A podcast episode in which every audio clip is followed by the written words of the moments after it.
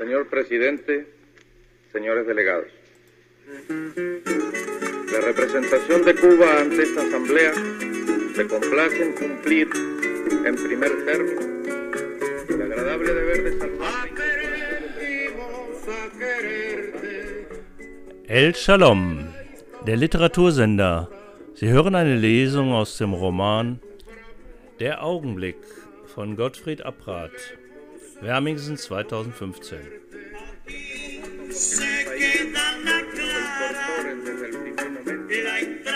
grupo de naciones no alineadas que luchan contra el imperialismo, el colonialismo y el neocolonialismo. Hacemos llegar también desde las clases 16. Kapitel Vandenberg hatte sich sofort in sein Hotel begeben, um die Briefbombe genauer unter die Lupe zu nehmen. Mit einem Schlag war er wieder völlig von dem alten Berufsethos erfüllt, das ihn seit Jahrzehnten darin geschult hatte, den Todesmaschinen den Stachel zu ziehen. Immer war es darum gegangen, Leben zu erhalten, zu retten. Doch seine Karriere in den Polizeiinstanzen hatte ihn von der direkten Konfrontation immer weiter entfernt. Jüngere hatten es übernommen mit ruhigerer Hand und besseren Nerven. Heute aber hielt er das Teil selbst, zog er wieder an den fein gesponnenen Fäden dieser Höllenwerkzeuge, die dennoch einem Kunstwerk glichen. Zudem hatte er seinen Freund retten dürfen, dachte Vandenberg. Im entscheidenden Moment war er zugegen gewesen und hatte gehandelt. Er betrachtete ausgiebig das kleine Paket, drehte es vorsichtig um und prüfte den Verschluss. Dort hatte er im Café die Spuren der Öffnung bemerkt, die zu einer leichten Unregelmäßigkeit beim zweiten Verschließen geführt hatten. Und ein Millimeter großes, herausragendes Stück Draht war der Aufmerksamkeit des Attentäters entgangen.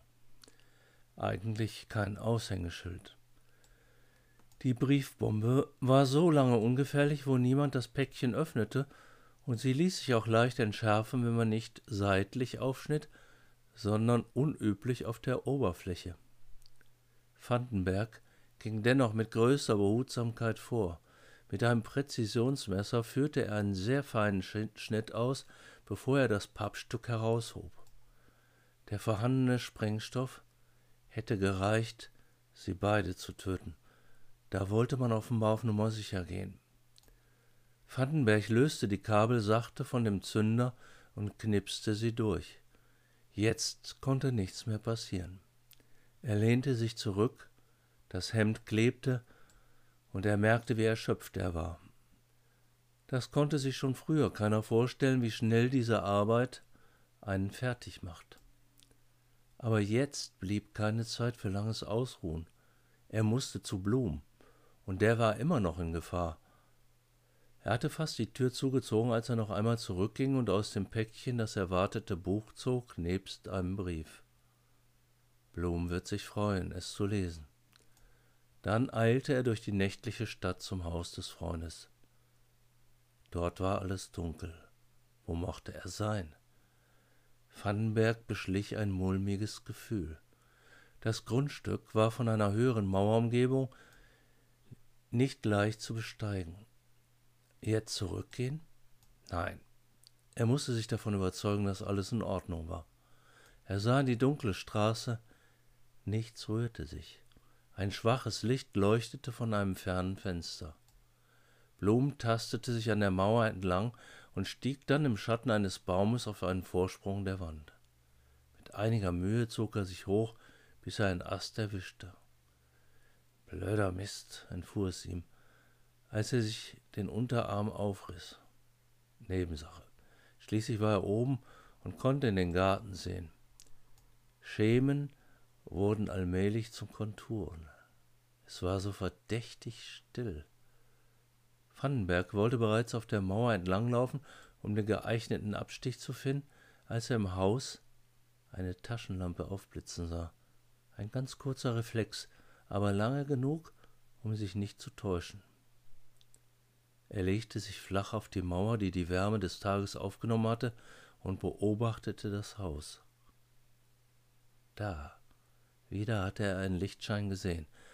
Das konnte Blum nicht sein. Selbst wenn der Strom ausgefallen wäre, hätte er eher Kerzen entzündet, als mit einer Taschenlampe rumzulaufen. Das Ganze gefiel Vandenberg immer weniger.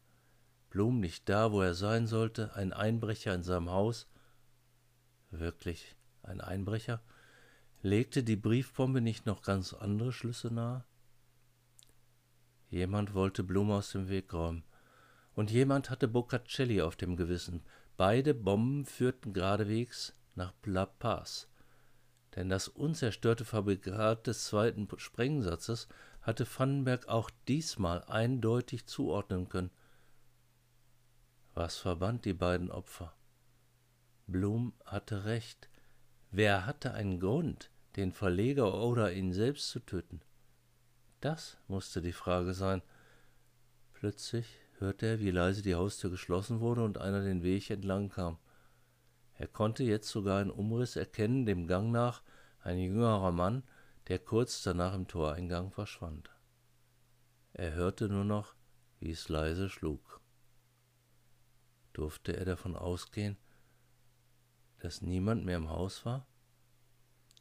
Vandenberg wartete, zählte langsam die Sekunden, wartete erneut, dann ließ er sich runter.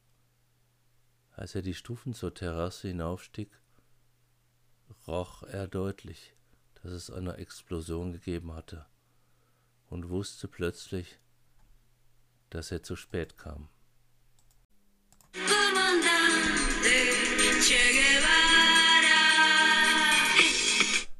Sie hörten eine Lesung aus dem Roman Der Augenblick von Gottfried Apprat. Bis zum nächsten Mal im Literatursender El Shalom.